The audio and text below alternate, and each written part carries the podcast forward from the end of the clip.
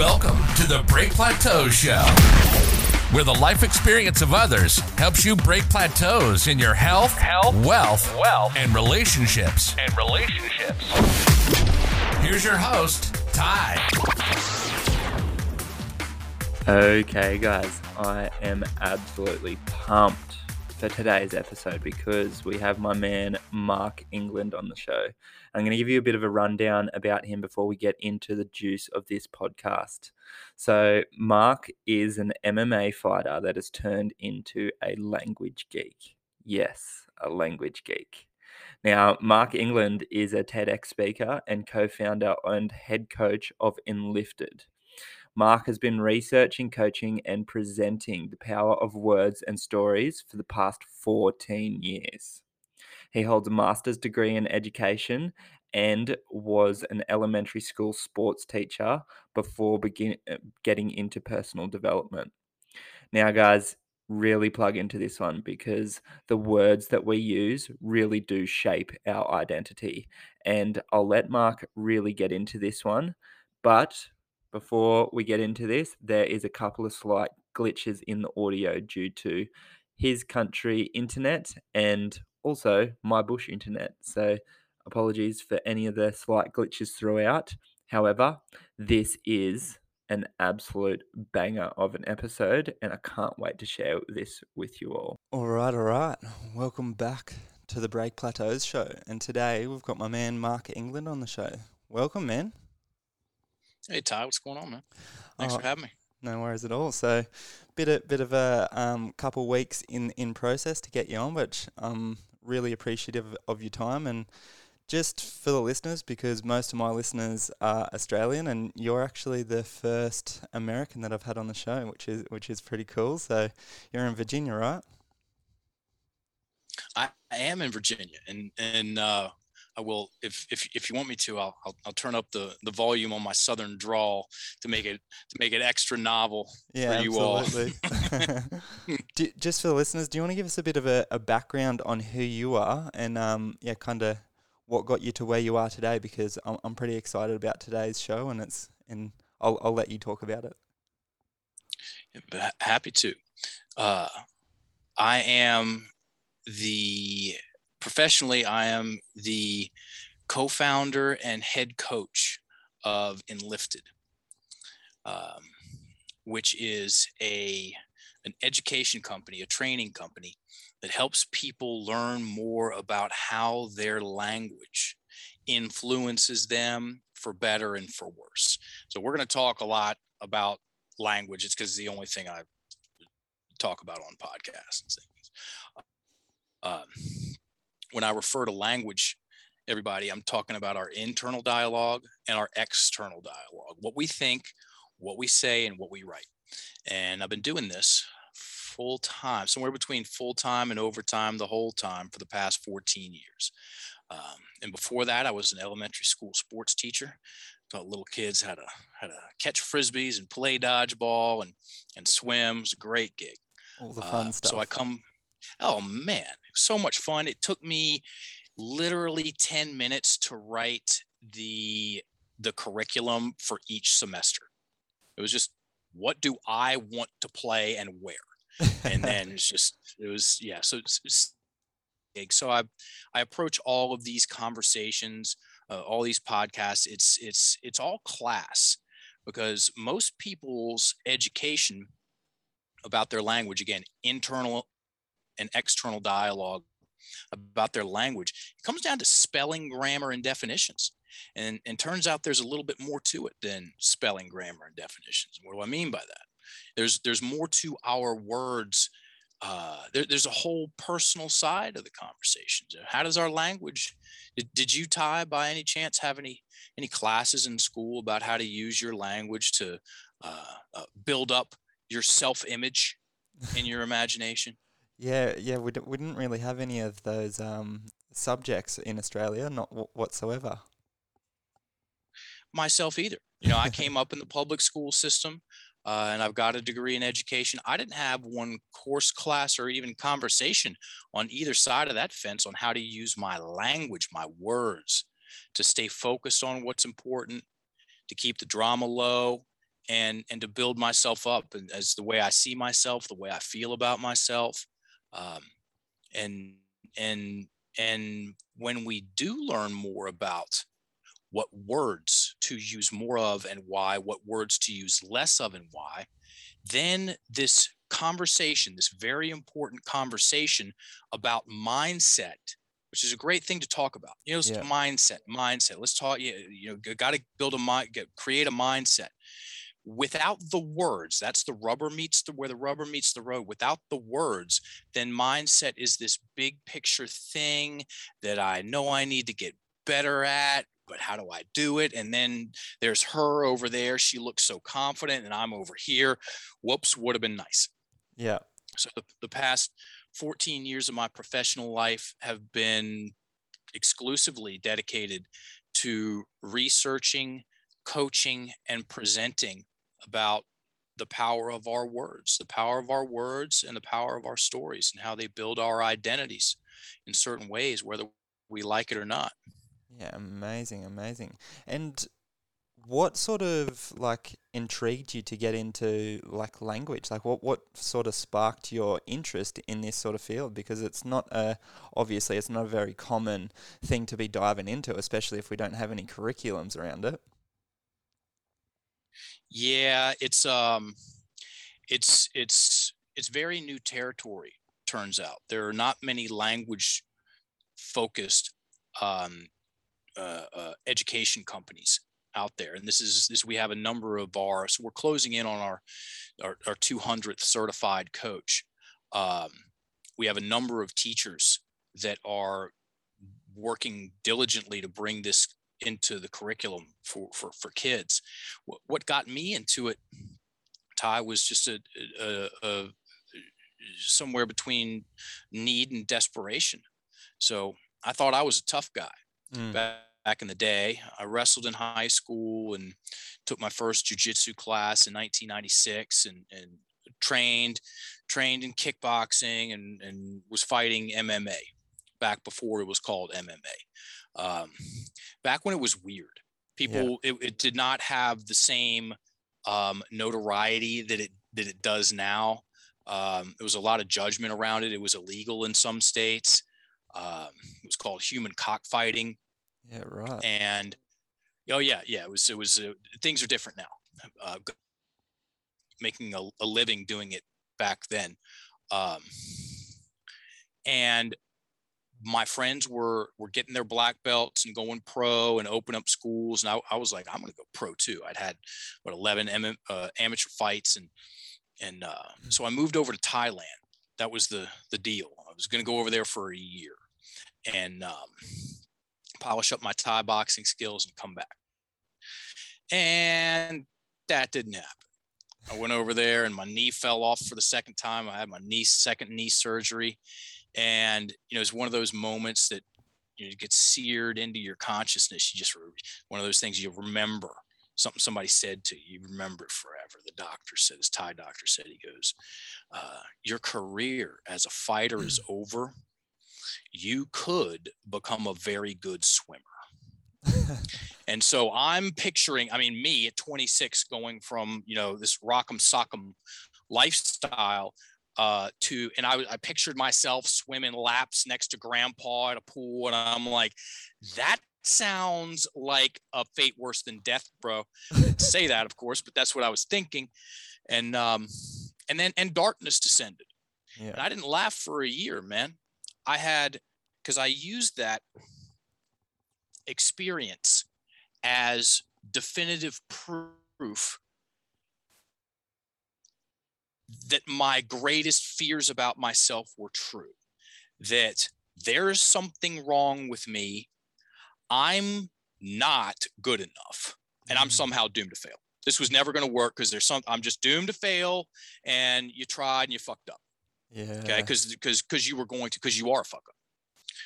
And that story got entrenched so heavily in in me. I didn't laugh for it. I didn't smile. I don't remember authentically smiling for or definitely not definitely not laughing for an entire year.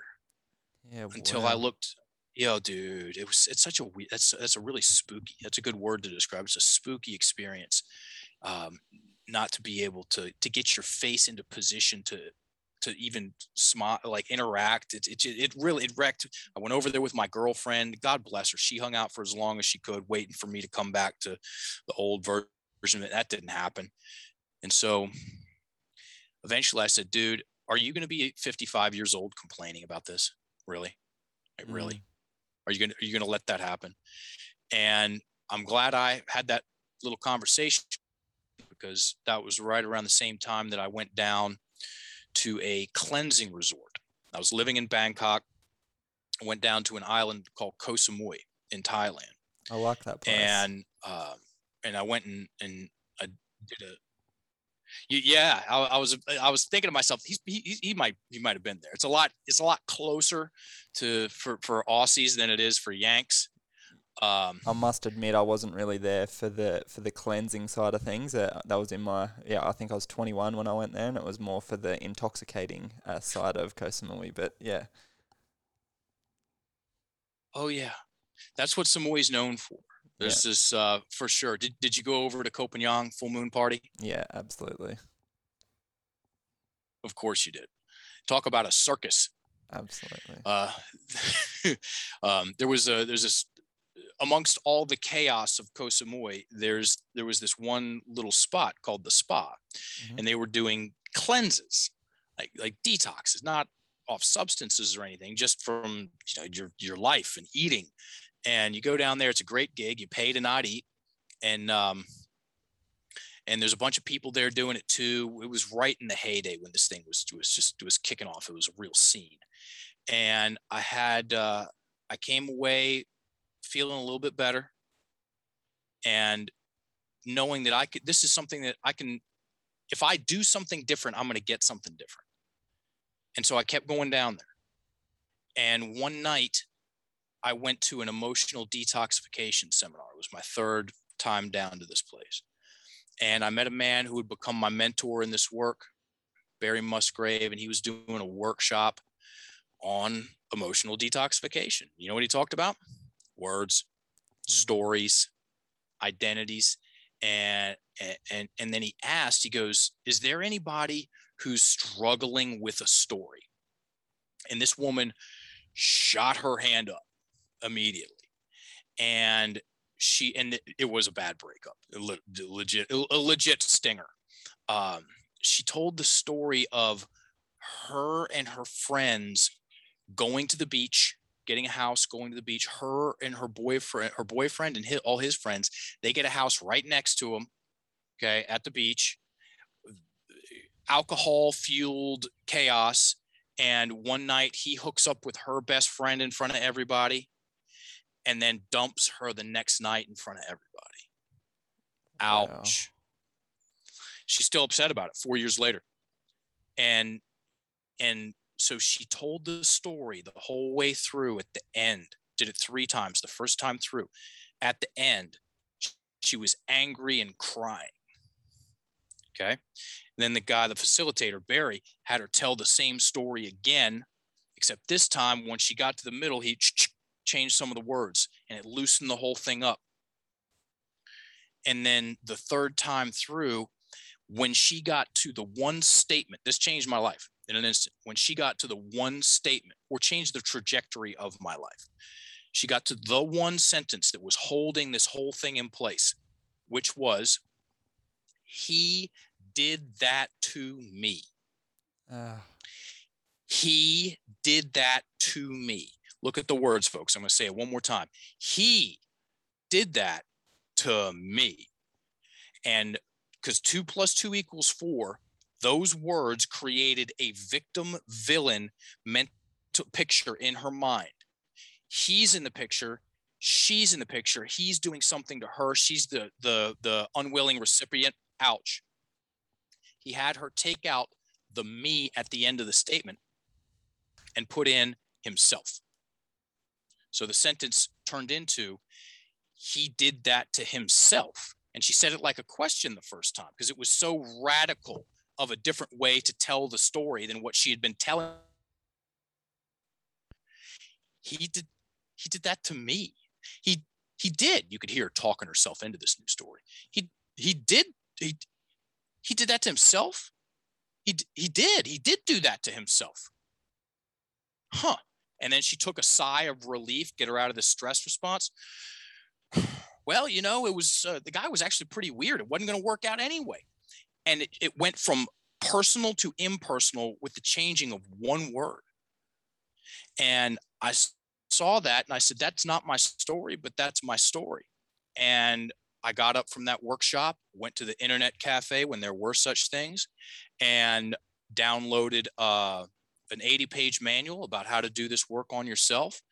And that was 17 years ago. I studied relentlessly for three years, moved back down to that same spa January 17th, 2007, put my poster up, and that was the day I started this work. Amazing! What a story to get get to get around to that there, and it it really is amazing. Like that's brought up a little bit for me, like that story right there. And just before this podcast, we were talking about how I used to be a bodybuilder, and that was like a massive struggle because that was like a strong identity for me at that point in time in my life. Like I was the bodybuilder, I was the bodybuilder coach in the Gold Coast for quite some time. Like that that was mm. me, right? And when I made that decision to, you know what, I'm going to hang up those shiny jocks, not going to put on that fake tan and jump up on stage in some shiny lights in front of a heap of people and flex anymore. It's now time for me to look after my health and, you know, really focus on that. And then I just went from, you know what, a bodybuilder that's taking performance enhancing drugs to I'm going to be a naturopath. Like that is a completely different shift. And that was and I'll be honest, like that was a real struggle for me at the point in time, like because I had to change my identity, and that all came with the words. And a lot of that imposter syndrome did come up for me because I, I can still remember it to this day. The first day that I walked into university, and it was at a natural health college, right? So I'm walking in there like I'd lost a bit of weight at this point in time, but you know I'm, I'm mid 90 kilos, still pretty jacked, like still look like a bodybuilder but I'm walking into a natural health school where everyone else looks like hippies and, and 90% of the school is, is, is females, right? So, like, stuck out like yep. a sore, sore thumb, right? And I walked into my first class, and there's 56 students, not a single male in there except for myself. and I was just like, well, damn, I feel out of place right now. And it was just, it, it was a process to, rewire myself to be like, okay, this is what I want to do. This is who I'm going to be now. So I, I, I can definitely feel that transition in, you know, the way that you speak to yourself is, yeah, it's, it, it changes your identity really, doesn't it? It absolutely does. Um, and the, the current definition, we do this, you, you, mentioned the TED talk earlier. Yeah. We do this on stage uh, the current definition of identity is the fact of being who or what a person is. And a, a dispelled, which means to cast out, dispelled that uh, false definition on stage in front of 1800 people. It's, it's, it's, quite easy to do. I said, raise your hand if you see yourself differently in any way now than when you were five. And it's such a ridiculous thing for people to think of. Everybody starts laughing and and and and so look at that definition folks. The fact of being who person is. No guess what? Our identity is an ongoing process it's an ongoing fluid flexible process and we participate that's the thing we participate in that ongoing fluid flexible process as in the story we tell ourselves about ourselves with our words. And a lot of times, people's words, their language is working against them and they don't even know it because mm. it's so close to home. It's the easiest thing in the world to overlook. Yeah. It's right between our ears, thoughts, right under our nose, what we say, and then right, right, right, at, right at our fingertips. Yeah. It's what we type, what we text. And our language is to say that it's constant is a is an understatement. More like relentless. I mean, most of the time, th- that's take out the most of the time. It's the, the last thing you clock recognize as you go to sleep is the voice in your head. Okay. Yeah.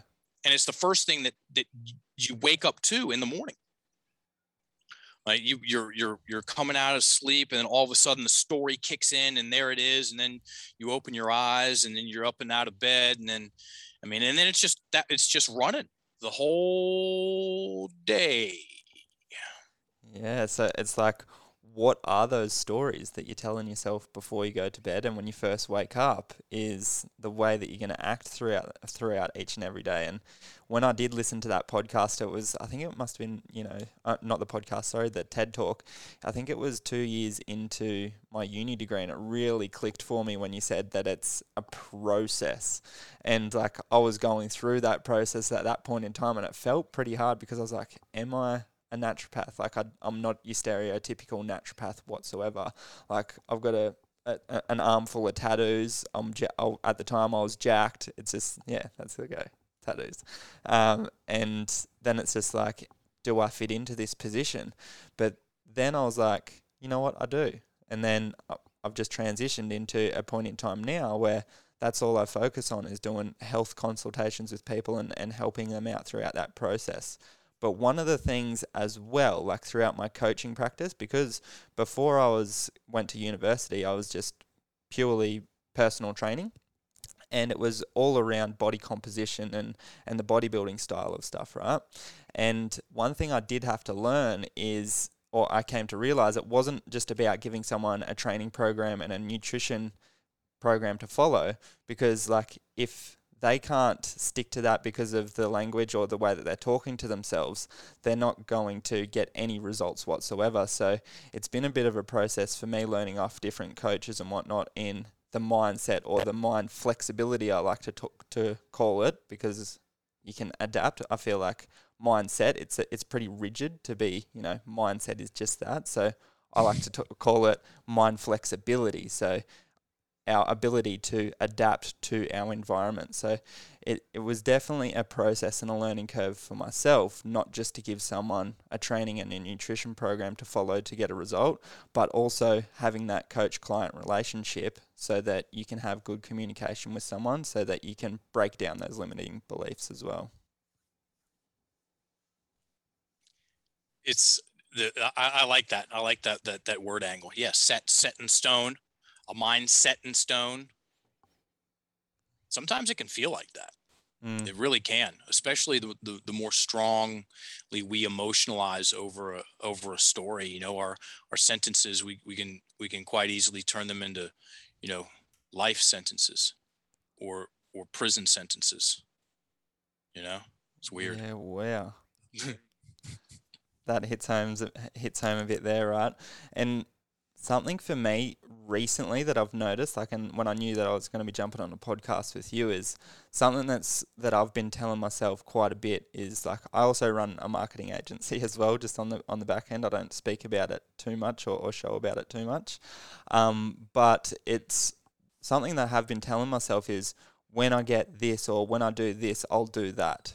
But it I always keep putting things in the way of that. So once I achieve this next bit, like get this amount of leads for this client, and then I'll go and just focus on my coaching and whatnot. And I, I guess I've come to realize that I keep putting things in front of me so that I can't go and get the thing that I really want. And, and that's something that I, I need to start to break down for myself. And I think I'm, I probably need a bit of coaching from yourself, to be honest.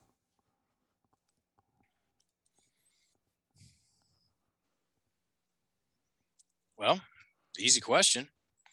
Uh, what what would an improvement in that look like? Well, yeah, probably. To be honest, an an improvement would probably be stepping away from the marketing agency side of things because it's not truly my passion. The only reason I jumped into that was because I hired some marketers that didn't really deliver on their job, so I started to do it myself, and it kind of again changed my identity over to now I've got to do the marketing and everything, so I'm kind of doing everything at once. But I would just love to be in that coaching position and and not focusing on the marketing side of things.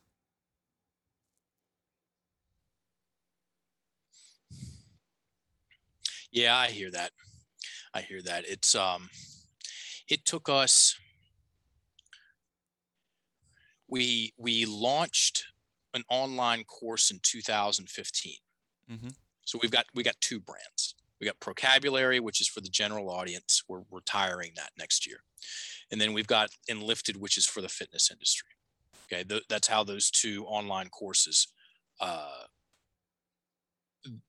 we have two online courses, and we thought that we were going to sell a lot of courses to uh, of the Enlifted program to the fitness industry. Cool, Mm. sounds fun. Love those people. Let's work with them. And what happened is we have you ever heard of PaleoFX? Yeah, yeah, I have. I'd, I'd love It's a to big go to that. health and fitness conference. Oh, dude. If they have another one, if they kick uh, that shit is so much fun and everybody and their mothers there. And it's just it's super high vibe. And then when the thing is done, everybody goes partying. It's a blast. And oh it's so good dude. It's so fun. Um and we so we launched Enlifted 2019 at uh at PaleoFX. And what we were selling there was an instructor-led program. So mike bledsoe and myself were the two hosts. And then we would do it over do this the course that we made over a 12 week um, and and where I'm this is this I'm I'm I'm telling a story and then I'm going to come back to the the the, the power of decision Mhm. decide it's a very interesting word by the way decide it, it it's it's uh its roots come from a greek word which means to cut off all other options Mm, decide. So everything else is over. It's like this. And what ended up happening is that started the the certifications. Okay. We've probably sold 50, five zero of those of those online courses to the fitness industry. And and what happened is that it started a whole part of our business that we didn't even envision once we got in there, um, which is the certifications. So we certify coaches on how to methodically dismantle their clients' victim mentalities. Okay. So get into the most stuck parts of their stories and get them unstuck. We're good at it. And after we're on our 19th and 20th level one certification right now, when we got to in after we had done 10 certifications, that's when we decided that this is this is going to be it's called our Panama Canal. So digging a canal, this is the Panama Canal. And w- what we have found is that over the past year, there has been there have been things it's called shiny shiny syndrome shiny object syndrome. Things come Yes. along and it's like oh yeah we could go over there and do that or no there's oh this thing what if we just did this just a little bit over there? And having that those guardrails up that the parameter of no this is our this is our lane getting in getting to a point of that's not easy getting to a place where you have made a decision and you're sticking to that decision regardless of what what comes up. And yes there's the there's the mind flexibility and there's the mindset. Sometimes you want and what whichever one you pick folks do it consciously okay? Know that you're doing it. It's the unconscious stuff that really gets us in trouble most of the time. Mm. and yeah you get to it's it's it's heaven when you can get to a point where you make a decision so for your case and you know maybe you will maybe you won't uh, you decide that i'm i am going exclusively with the the the this podcast and my naturopath uh, practitioner uh, uh, my role as a coach and you know the this thing goes off to the wayside um, yeah decide cut off all options burn the boats. There's something refreshing about that. Mm. there's something very refreshing about that Yeah, I, I feel that with the shiny object syndrome because I guess when you are stepping into that entrepreneurial sort of role and you get into, especially like with the online space, like there is a million opportunities, and especially at this point in time, like everyone is online. Like it's just it's where everyone talks. It's it's the new norm, right? So when I kind of jumped into, you know what, I'm going to learn all of the marketing stuff so then I can do it myself and then also be a coach. But then it just opens you up to so many more opportunities that I was like, cool, I'll just start a marketing agency as well. And that has kind of taken me away from my practice as a coach a little bit too. So it's a it's a bit of a balancing act, but I love that how you just so burn all other boats and just focus on that one thing because at the end of the day for me being on podcasts, talking to people like yourself, and helping others through a coaching process, that that feels pretty damn good for me. I'm there with you, man. You know, um, I was a whole student, dude. I was a terrible student. It, wasn't. It wasn't that I was, you know, just had bad grades. I was intentionally distracted. Uh, I was just disruptive, destructive. I was bored out of my mind with what was being taught. And, uh, you know, I walked out of school thinking that I'm stupid because, because uh, for a variety of reasons, my grades were bad. And, you know, I've fallen in love twice, Ty. I've fallen in love on sight twice. Once was with jujitsu. Uh, I went to my first class, and this guy put a choke on me, and I, I've been like I said, I was a wrestler, and you know, fine, I pin you, you pin me. Choking, getting choked, on the other hand, that was the, the one of the coolest experiences. I was like, oh my god, I've got to learn this, and I got obsessed. Okay, and I stayed obsessed. I'm still obsessed. Like I just I don't practice. Um, I'll I'll go do a little kickboxing here and there. I, I, I check MMA sites every day. I watch all the UFCs. I love it. I will always, I'm always a fan, forever a fan of, of, of MMA. I don't follow any other sport. Um, and then the second time I fell in love was when I went to that emotional detoxification seminar. And you know that this is a this is an interesting aspect of or or you know attraction is not a choice. It's an interesting way to think about it. You know we don't get to choose who we're attracted to does that work? Does that ever work? I'm going to talk myself into being attracted to this person, or um, I'm going to talk myself out of being attractive, attracted to this person. That does not work very well very often.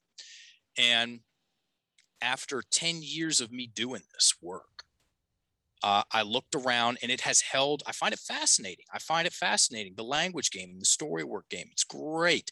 After 10 years of it holding my attention, I looked around and I said, you know what? I don't have any other questions, big picture about what I'm going to do with my professional life. I'm going to do this shit for 50 years.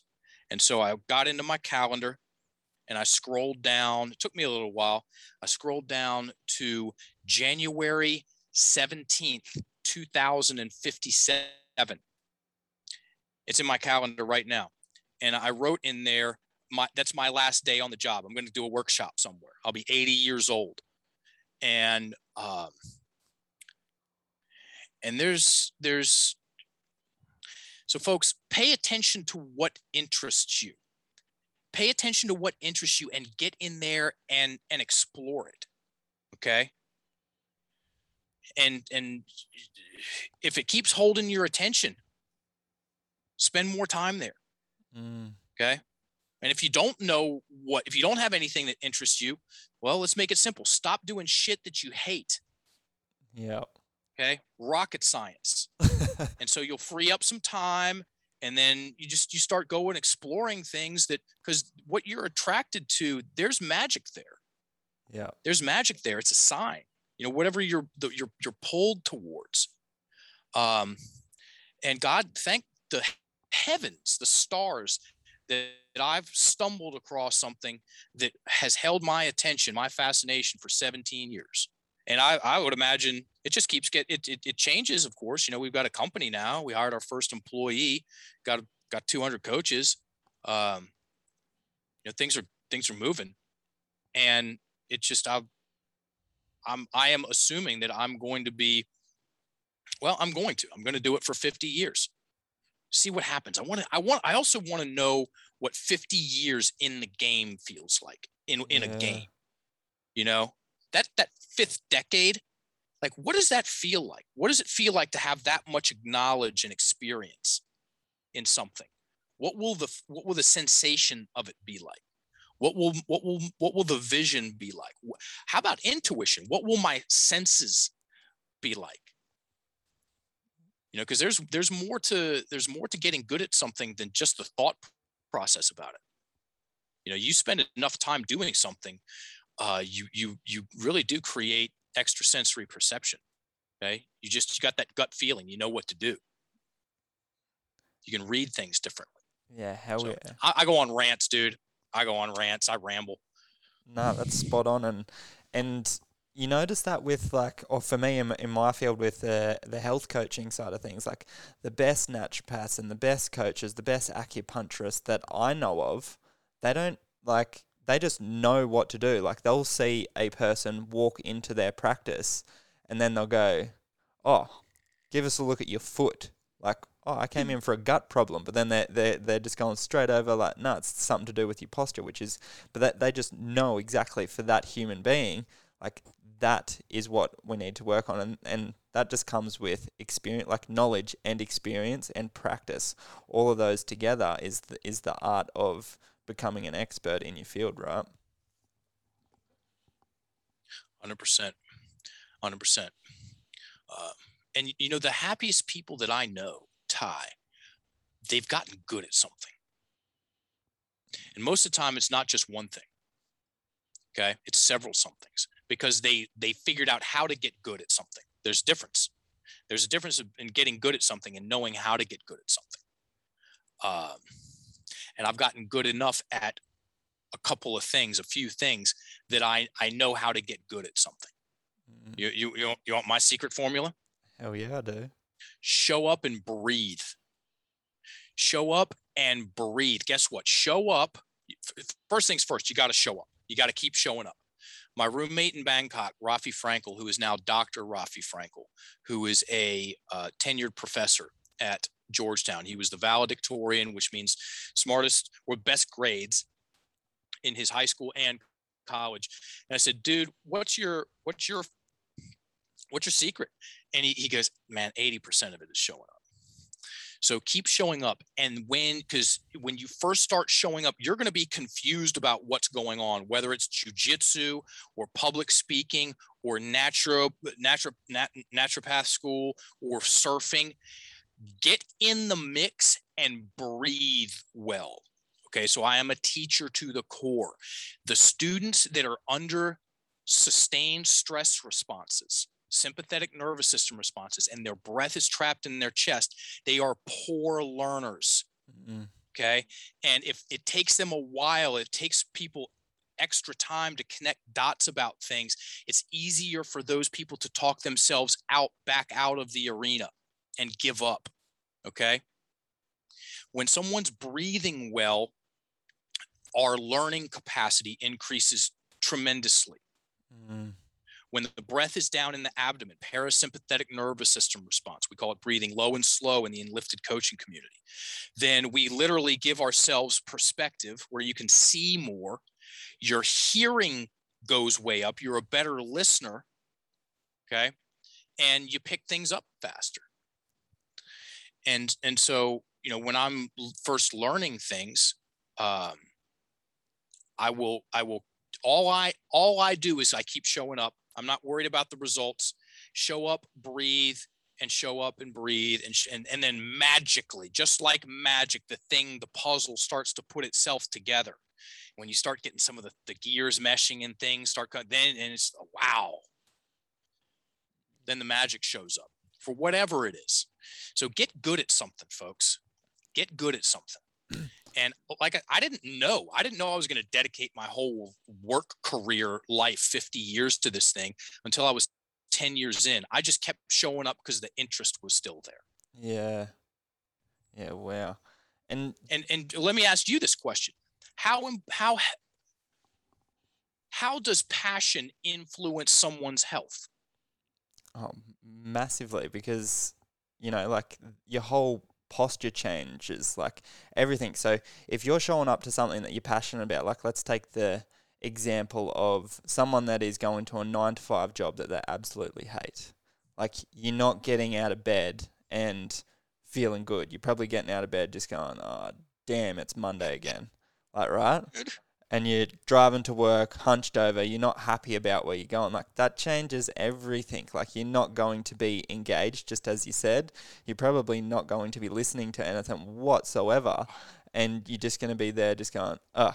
But if you're passionate and you're, you know, you've decided, I'm going to quit that nine to five job and I'm going to start my business in whatever it may be that you're absolutely passionate about. You're probably going to get up there. There could be there'll be there'll be times that you have fears and whatnot that it might not work out, but you're going to feel good, especially when you start to get progress. Like I know for myself when I first quit because I actually used to do FIFO work, so fly in, fly out, and I was away for a mm. month at a time in in the in the construction industry, and then when I first quit that, like oh, I remember feeling my whole posture changed, and I was like, I'm going to be a PT man. I'm going to be a personal trainer now. Like uh, my whole outlook on life changed, and like looking back at that now, like that felt pretty damn good, and and that that changed my health in a completely different realm just because I had a passion for what I was doing. everybody hear what he just said? And the the the the, the passion you start crowding out the drama. It's like I don't have time for this person, okay, mm-hmm. or this scenario or this place because I got I got stuff to do over here. Okay, there's it's I personally, I think it's the the the the, the fountain of youth. Mm-hmm. Okay, do getting and okay, fine, yes, some some. I've got the job, I've got the bills, I've got the thing. Um, I got a wife, the, the, the the kids. I've got financial responsibilities. I totally understand that. Uh, and you likely have some side hours here and there that you can go do some things that you really enjoy. That right there, um, yeah, I'm, I'm like I said, I'm one of the founders. Most of my time is is spent. I can I can qualify this or quantify this. I'd say 85% of my professional time is spent invested certifying the coaches and developing the community. And then an- another 10% is is on meetings. Yeah, okay. Well. And then another 5% is is outreach like this. Mm-hmm. Okay, going on podcasts. This is my 267th podcast talking about one thing, language. And when I go into the kickboxing gym, which is you know it's it's rarer these days. I make it in once a week, cool. Two times a week, cool. I go in there and let's say I'm sparring, and somebody's trying to punch me in the nose. Nothing else exists. Nothing else exists in the universe. I mean, I'm there, there. Talk about presence. And it, it it's, it's for an hour. It's an hour sparring session. And I walk out of there like I've just gotten the best eight hours sleep of my life because mm. I turned everything else off. So some people like well, a good buddy of mine, he's one of our, our level three coaches. He he reviews all the the peer to peer coaching sessions. You know what it is for him? No. Fishing. That dude loves fishing. Has he ever made fishing? No. No, he spends money to go fishing. And he comes back like the universe has been scrubbed. Like his his his his just his the, the the whole he's a different person once he's gone fishing for a couple hours. Okay. When you're thinking about health please factor in those conversations too folks. You know where do you where do you just where do you where do you turn off the world? Go do go do that from time to time. You know it's a big deal. It's a very big deal hell yeah man and I, I completely feel that. And, and my thing for complete presence for, for me is surfing. Like, and I remember this mm. in, in my coaching practice. I can't, I can't remember who, I, like, same thing. Find something that you're passionate about that you can kind of just drown out anything else. If you've got like something that you're completely pass- passionate about and you're right there, for me, it's surfing. Like, if I'm out in the surf I can't think about anything else. Like I'm there because the ocean is always moving. I'm lo- I'm scanning the lineup. I'm looking like where do I want to sit in the water so that I can get in the best position for that wave. Like I, like three hours can go by and I don't even know. I was like, what was that? Twenty minutes, right? That's complete flow state. And yeah. When I first got back into surfing after bodybuilding, when I had that feeling again, I was like, damn, there's something to this. And that's what really changed my coaching practice. And I'll always remember this. Johnny was one of my uh, coaching clients. He was he's a CEO, had like this big waterproofing business and whatnot on the Gold Coast.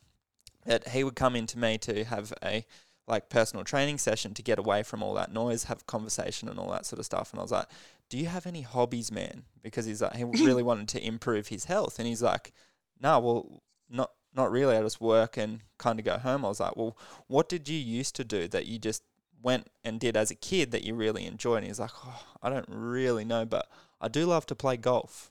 And I was like, "All right, perfect, perfect. I'm going to prescribe you." one round of golf, whether it's nine holes or 18 holes, once a week, you have to do that. Like that's a part of your program now. It's not just the nutrition and the training, it's golf as well. He's like, man, can you write that on a piece of paper for me or email it to me so I can show my missus because she's not going to buy this otherwise. and I was like, yeah, man, absolutely. So wrote him up this email. I was like, you have to play golf for your health. So when he started to do that once a week, he just started playing nine holes and that was it. And he was like, man, you've changed my life just because of him, allowing him to go and play golf once a week. Like, how powerful is that? It's insane dude lucky him for finding you to work with because that's it's genius. It's genius.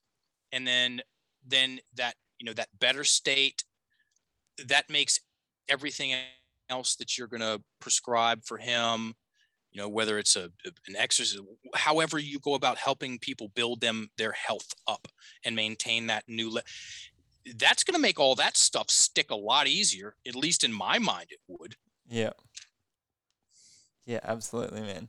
And just because I've, I've I listened to you on on a on Kyle Kingsbury podcast, but I'd love to dive into a little bit of unpacking how you know that brain works a little bit. Like I have been diving into neuroscience a little bit as of late, and from my understanding, and, and this is the best way for me to understand it, or how it mm. stuck for me was if I'm in a position where I don't know what the hell I'm doing or like I'm feeling frustrated and all that sort of stuff, like I'm operating from my amygdala. And my recent coach, Bretto, he explained it as Amy. She's a bit of a bitch. Like if you're operating with Amy, she's a bit of a bitch, you're not really going to be that present. So can you unpack that a bit for us? So just from from your perspective and, and just and yeah, I'd love to listen to your perspective on that one yeah we we we focus in on the words how they influence us. And you know to say amy can be a bit of a bitch is that is um that's very kind language. Sometimes she's a raging bitch all right? Uh, and so there's this daniel goleman coined the term amygdala hijack in his in his book emotional intelligence. It was in the 90s when someone goes into amygdala hijack also known as stress response we can keep this stuff very simple mm. which we're good at. We're, we're we've done a, we've done an, a good job of demystifying the conversation about words and stories and identities. Okay how our language influences us for better and for worse there's a variety of ways to describe it uh, simplifying how to dismantle the victim mentality. We've also gamified it. So we made it fun. Okay.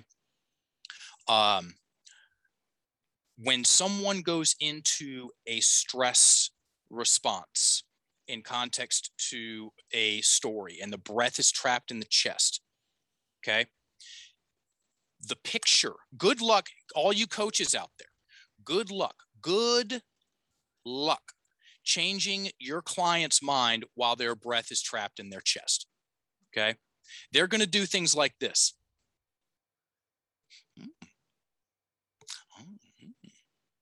They're going to nod, they're going to smile, and nothing is happening in there.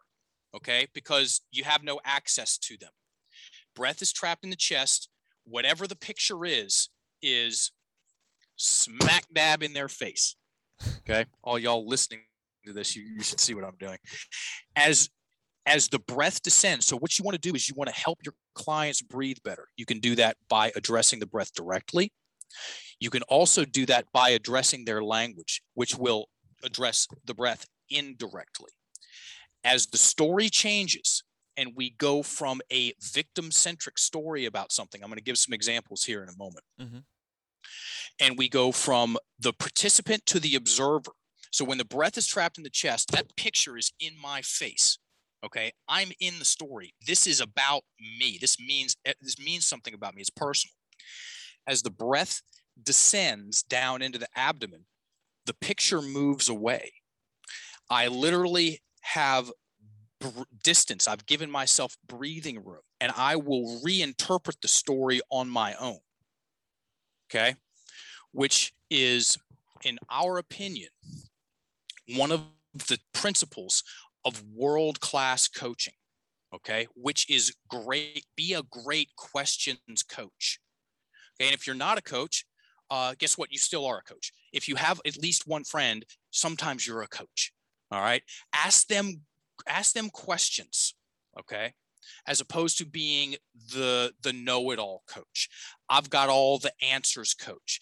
That's a bust. That's a kick in the nuts. I used to do that. Okay, so I'm just gonna I'm gonna bestow wisdom upon ye until uh, something incredible happens, and then no, that's actually amateur hour. Mm. Okay, so answers you got to think think about think about it like this: answers push, questions pull. So when you have a series of great questions, you're pulling this information out of them, and and and it is it's a lot uh it- there's a much better energetic dynamic there. I mean from the i'm, I'm ranting i know i'm ranting on on the, the difference between answers and questions coaches. Th- th- the dynamic is screwed from the start if you're an all the right answers coach because guess what? They have to agree with everything you say. And if they don't because because otherwise then you know what value are you? Right? I'm just uh, uh, uh it's uh, there's a big difference between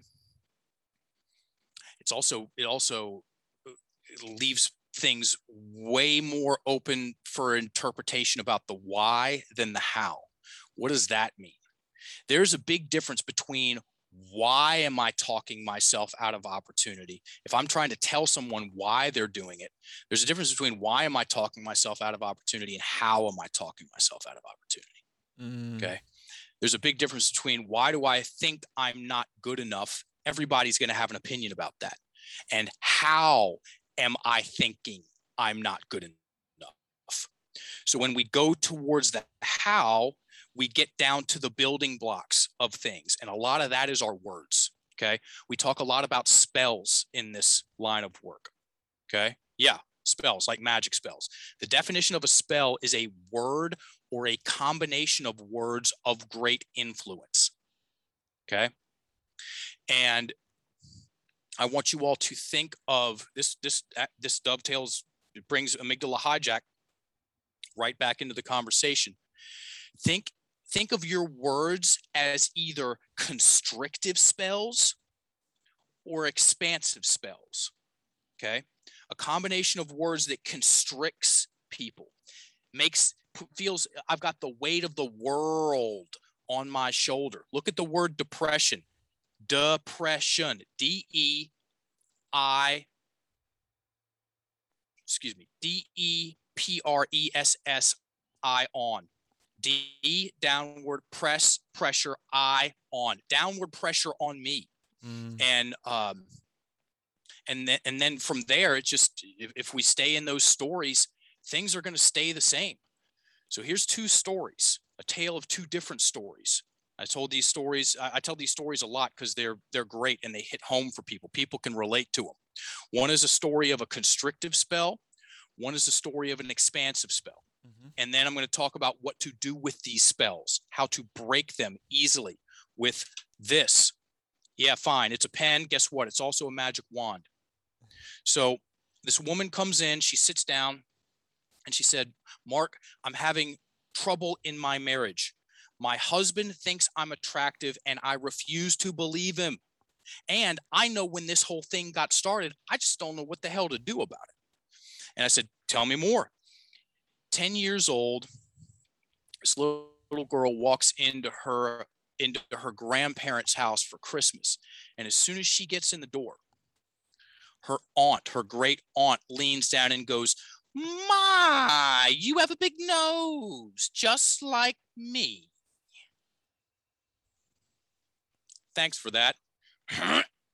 Little girl goes into a stress response, tightens up, runs into the bathroom. What do you think the first thing she looked at was when she got in there? Straight up her nose. Her nose. Straight at her nose, which was no bigger, obviously, no bigger physically now than it was five seconds ago. But in her imagination, she's got a honker, which means she's ugly. And so the reticular activating system, I'm going to tell the story of this here in a second, comes online. Amy.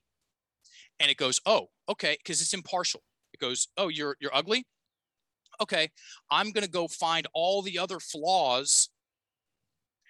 And while I'm doing that, I'm going to block out anything that's contrary to to to this story of me being ugly.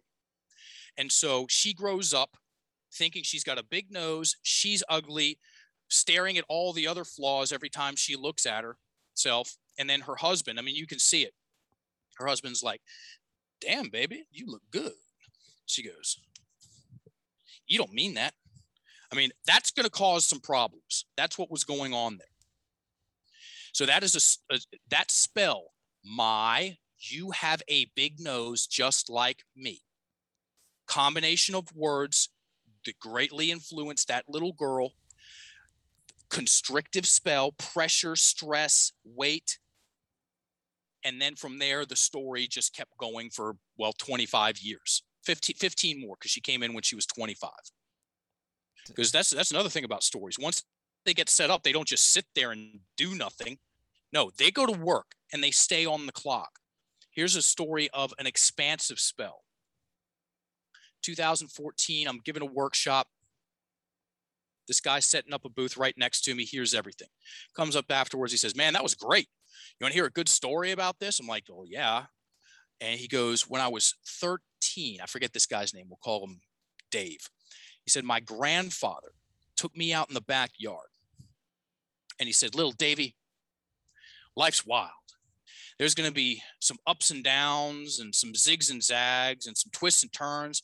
And you're going to get some things right and you're going to get some things wrong. Just always remember to err on the side of being a badass motherfucker. And he said, My life changed in that moment. He said, he said it was like I took this big breath in and I looked up, things are looking up, and I saw my myself and my imagination is capable and confident. And I created these very strong, confident feelings. And he goes, You know, I've made so many mistakes, but you know what? I learn as I go and I go after what I want and I like being me. Yeah, wow. Think about that. Think about that. If you like being, this is my, my business partner says it. If you like being you, you're winning. You're winning.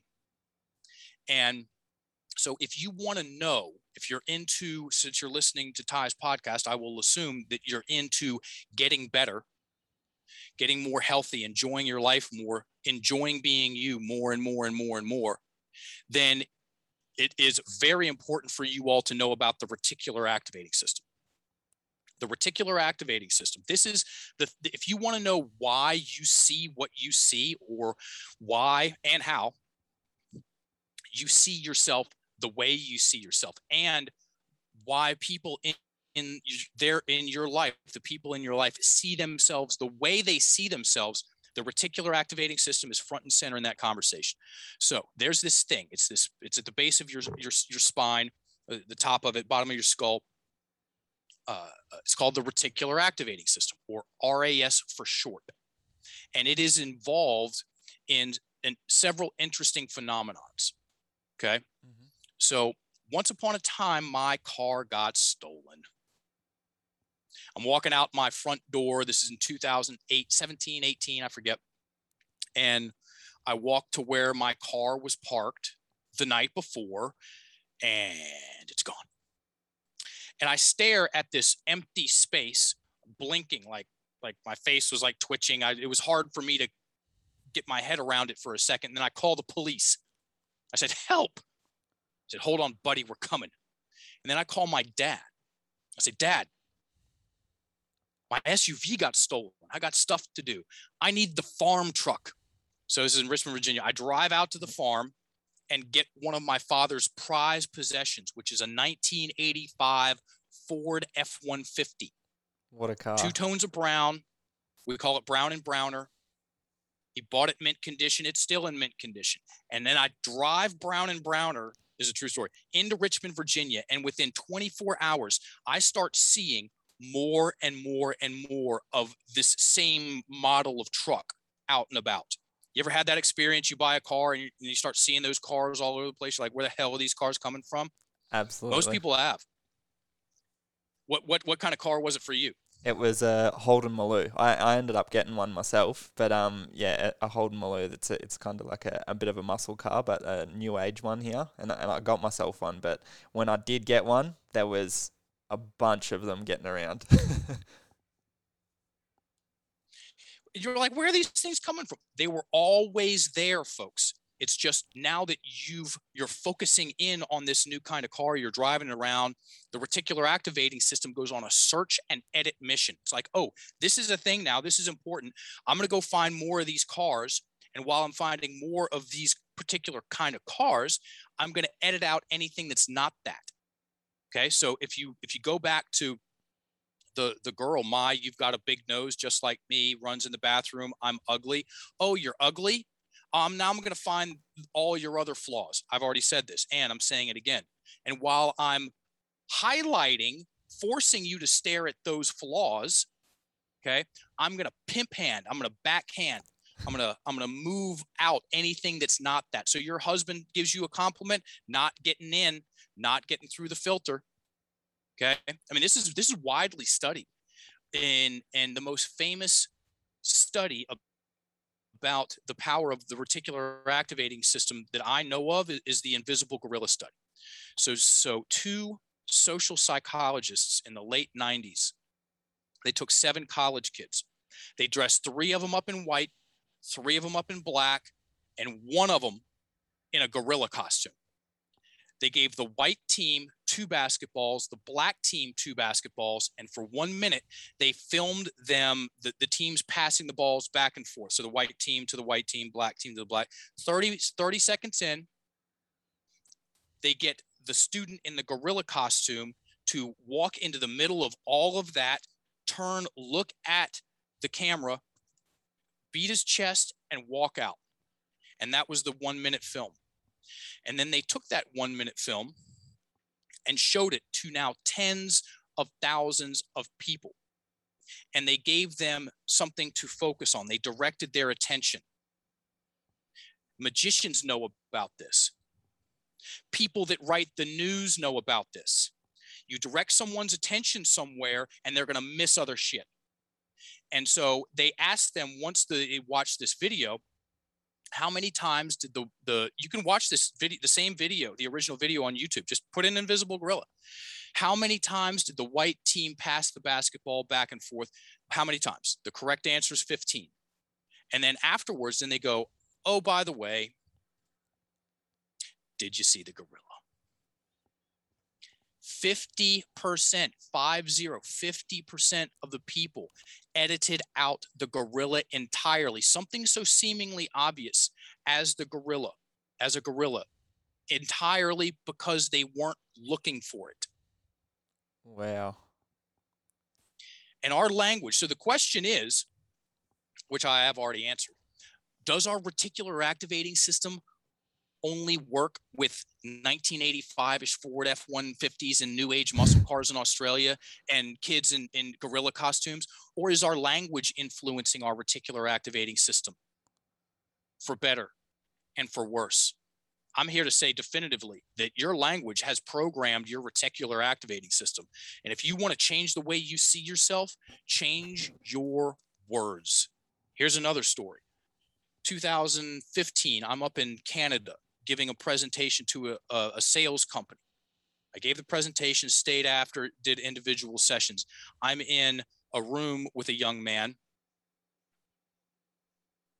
Two chairs facing each other. We're six feet apart. He's struggling at work. This is what he says, and this is what he does. He goes, Mark, I can't keep focusing on my past. Wow. And for those of y'all listening to this, I just turned around because he did it. I turned around and looked behind me as fast as possible. He did a lot faster. So I'm looking at this young man. Look at the words.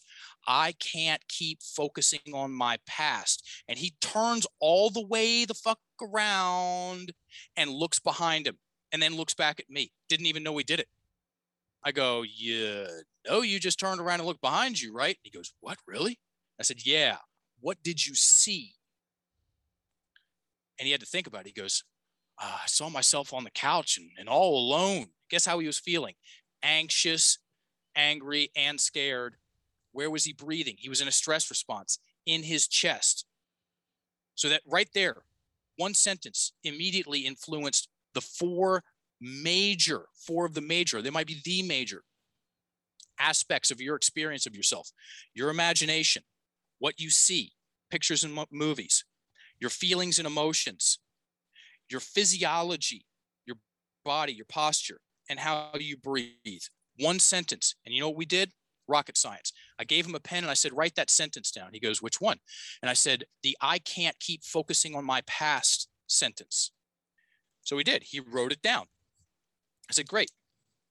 Because once paper, once pen hits paper, once you start writing down your word, your your language, your thoughts, your sentences, your your stories, and you have the know to and know how to look at the words, mm. then you can make some changes.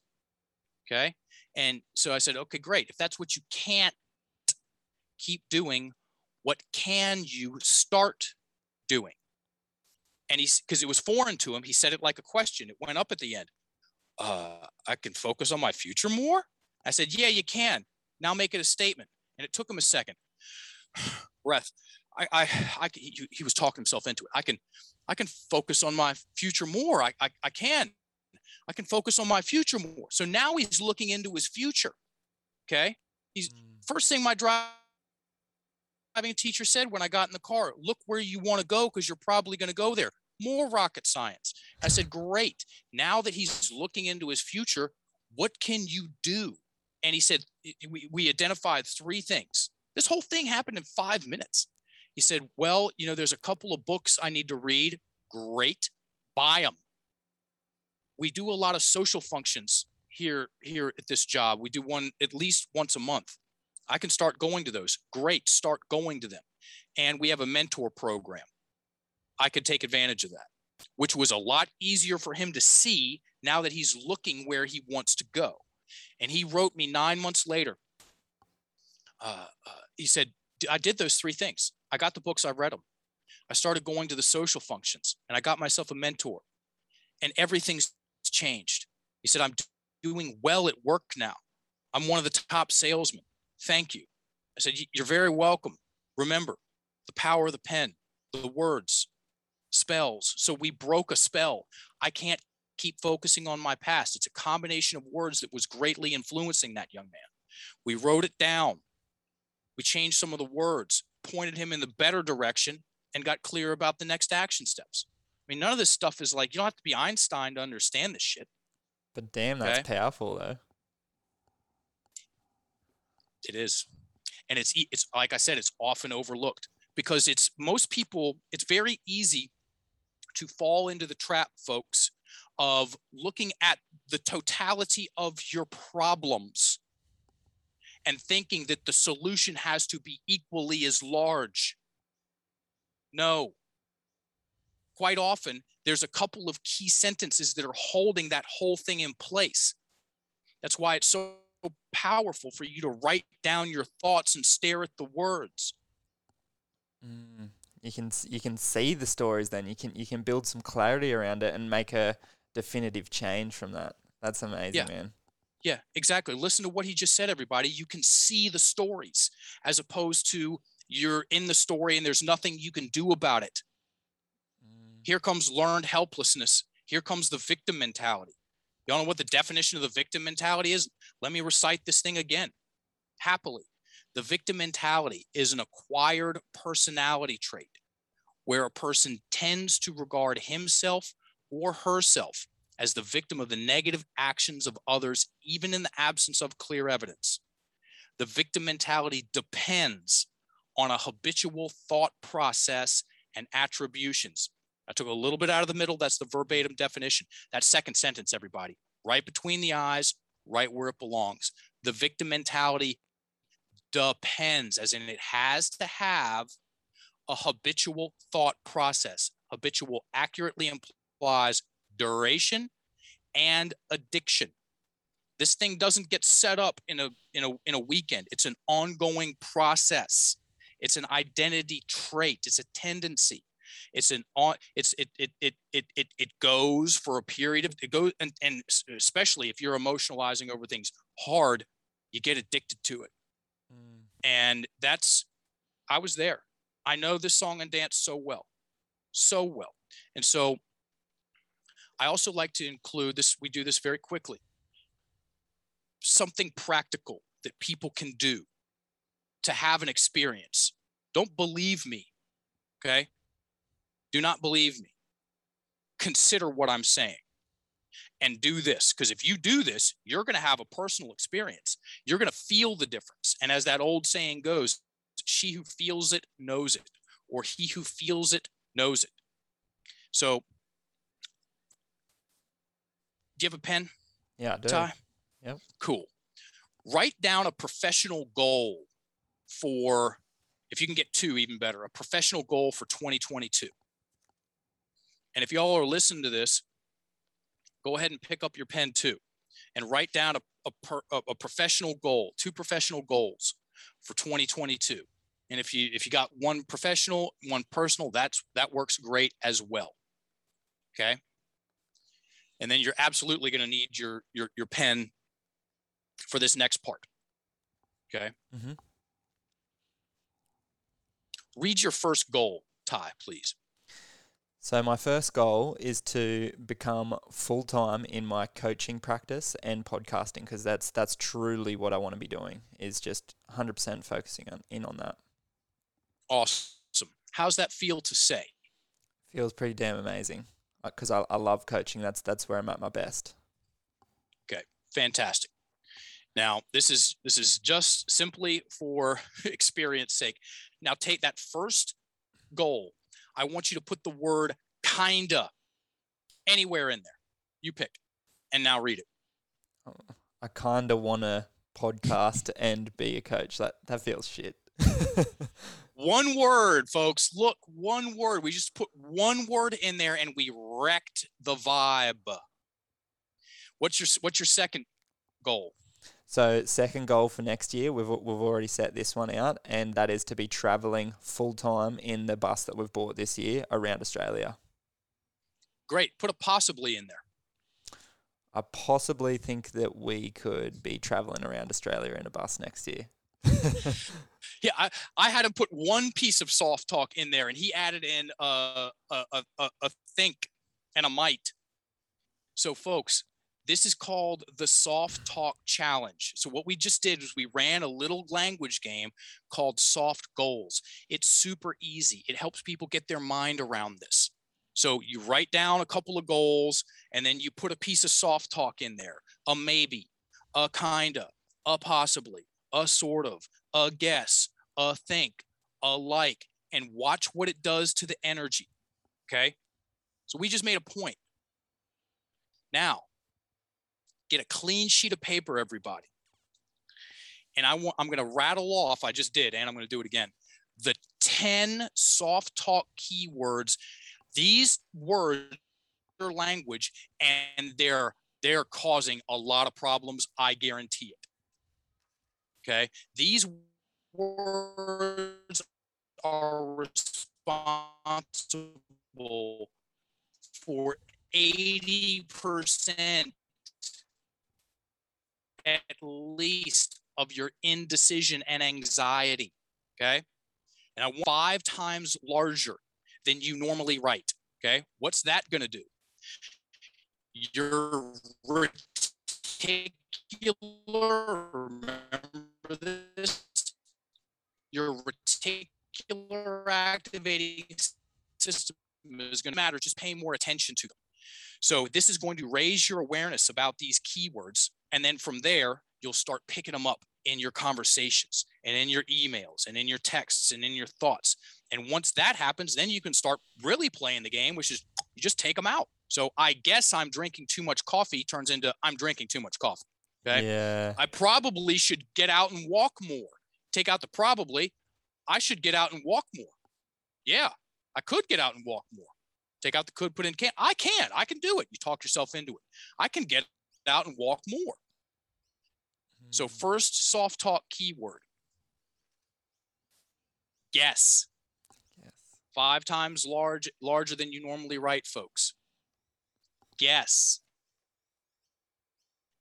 Maybe. Maybe I'm procrastinating. Think. Think. I think I'm overthinking it. Probably.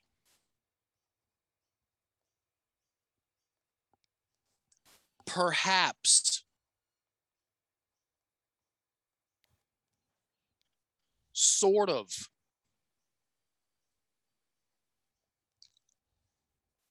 Kind of. Possibly.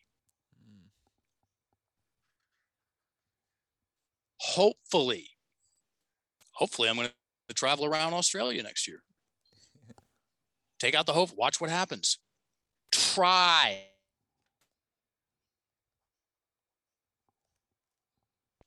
and almost like Almost like. It's almost like i'm self-sabotaging myself Yeah. Wow. it's it's no joke of a practice like it's easy that it's funny to talk about and you start taking these words out and things are going to get real Mm. not only are things going to get real, you're going to talk yourself into making decisions. And the more decisions that you make, the faster things happen in your life. Okay? And you you talk yourself out of these the the indecision, the stress of indecision, these stress responses, and your breath descends down into your abdomen, parasympathetic nervous system response, and you're going to sound different. Yeah. You're going to go from yeah. sounding uh um insecure to sounding confident. It's quite the thing. Yeah, I was literally just about to say that. Going, that sounds like you're going to go from unconfident to confident in what you're doing and actually take action. Oh yeah. And if you if you keep if you keep taking out the soft talk everybody, you will create certainty. An energy of certainty, which is an extremely rare energy for people to to cultivate. There's only one way to do that, and it's to become definitive and solid in your speech. You you still think I'm kidding, fellas? Walk up to a a, a, a, a, girl and go, um, you think you might maybe want to possibly go out on a date with me one day and watch what happens just just yeah go, go and, and pay keep keep track of your close rate it's going to be shit Yep. That is that is not a not a very good pitch. It's horrible it's the worst i've done it Yeah. Hell yeah, man. Well, damn, man, like that has been absolutely amazing, and I am wary of your time. So we'll begin to wrap this up a little bit here. But before we do, like I always end my podcasts on a bit of a question, and you've given us some gold nuggets, and I think you'll probably relate it back to what we've just spoken about just now. So, just for a moment, like have a think, like throughout all of your life experience what is one piece of advice that you could leave for the listeners that is going to help them improve their health, wealth, or their relationships? What what would that be? slow down your rate of speech. Mm, slow down your rate of speech everybody. And you're going to come into contact face to face you're going to create an experience. You're going to give yourself the space to connect the dots between what words are wrecking you and what words are supporting you. Most people talk too fast okay? And as someone slows down their rate of speech the breath is going to descend a little bit. You're going to feel more comfortable in what you're saying. You're going to be a phenomenally better listener than someone who has machine gun mouth and just keeps talking till everyone understands them. It's not how it works. It's it's very similar to that that quote about jealousy. Oh, jealousy, the green-eyed monster that slayed love under the pretenses of keeping it alive. The person that talks too much because I just I want people to understand me. I want to connect, so I'm just going to keep talking and talking and talking until the connection. No, no, it's the exact opposite. Voltaire said it. The secret to being boring is saying everything. Yeah. wow. Become more rhythmic with your storytelling. The whole we, the, the only thing that Ty and I have talked about today is is storytelling. The whole thing. Your mindset, guess what that is? That's a story that you tell yourself. Mm. Your communications, your conversations with people, it's a ping pong match of storytelling. And most people's storytelling sucks because they've never had any training in it. Mm-hmm. Okay. I went to, um, I would have gone last year too, and this year. They didn't have it because of uh, the, the, the, the, COVID locked that thing. Uh, the um, National Storytellers Convention in Jonesborough, Tennessee, which is a very cute, cool little town.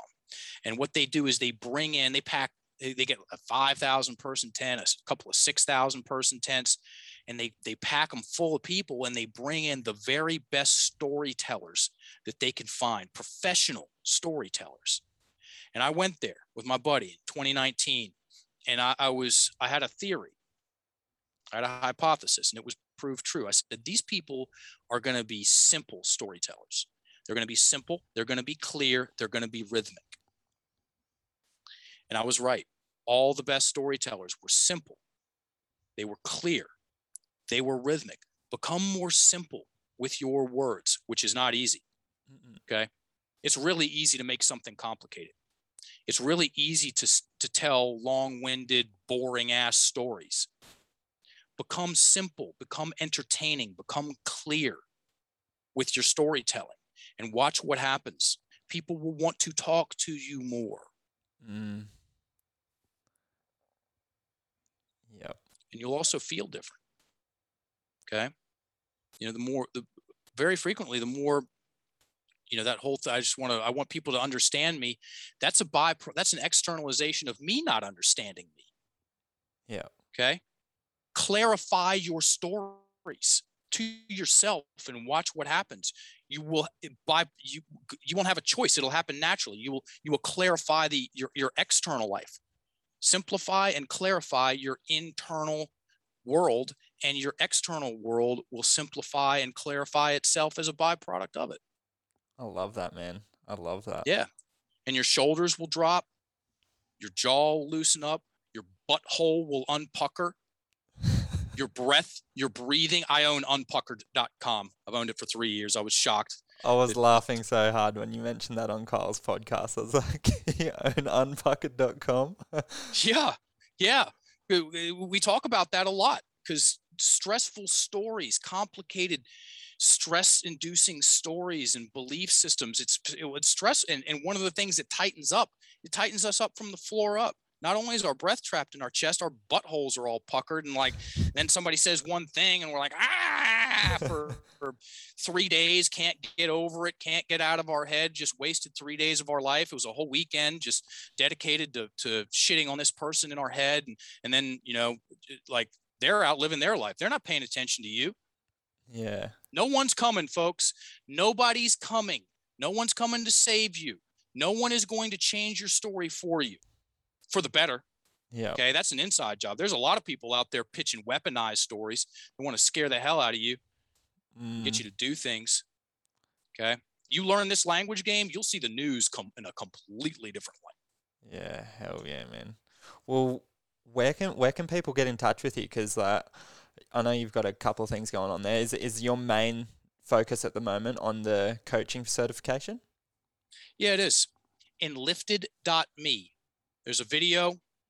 Uh, there's a shitload of testimonials, uh, and and ways to get in contact with us about it. Yeah, hell yeah, man. I'll, I'll Yeah, chuck we, that we, in the show we notes. tour with super cool. Thank you. And and then there's Instagram. Yep. It's probably going to take off one of these days. Uh, Mark England 2057. It's a it's a free language school with 80% language stuff, 20% entertainment. Hell yeah, I, I I love the entertainment side of yours and the language, but yeah, all the the memes and whatnot that you post up, they're funny as hell. Alrighty, guys. So we ended up having a little bit of technical difficulties towards the end where Zoom started glitching out. So, what I'm going to do is I'm going to drop all of Mark's links in the show notes beneath this or on my website at breakplateaus.com and you'll be able to find out more about Mark and everything that he is doing. He's an absolutely amazing human being and I'm super grateful to have been able to connect with him and I'm definitely going to be diving into his enlifted certifications to grow my coaching practice and my skills as a human being all based around the language that I use with myself and the language that I can use to help others as well. So, really looking forward to my growth with my man, Mark England. Thanks for listening to the Break Plateau Show. If you like this episode, leave us a five star review. Connect with us on Instagram at break.plateaus. And as always, head over to breakplateaus.com and get the show notes and more free resources.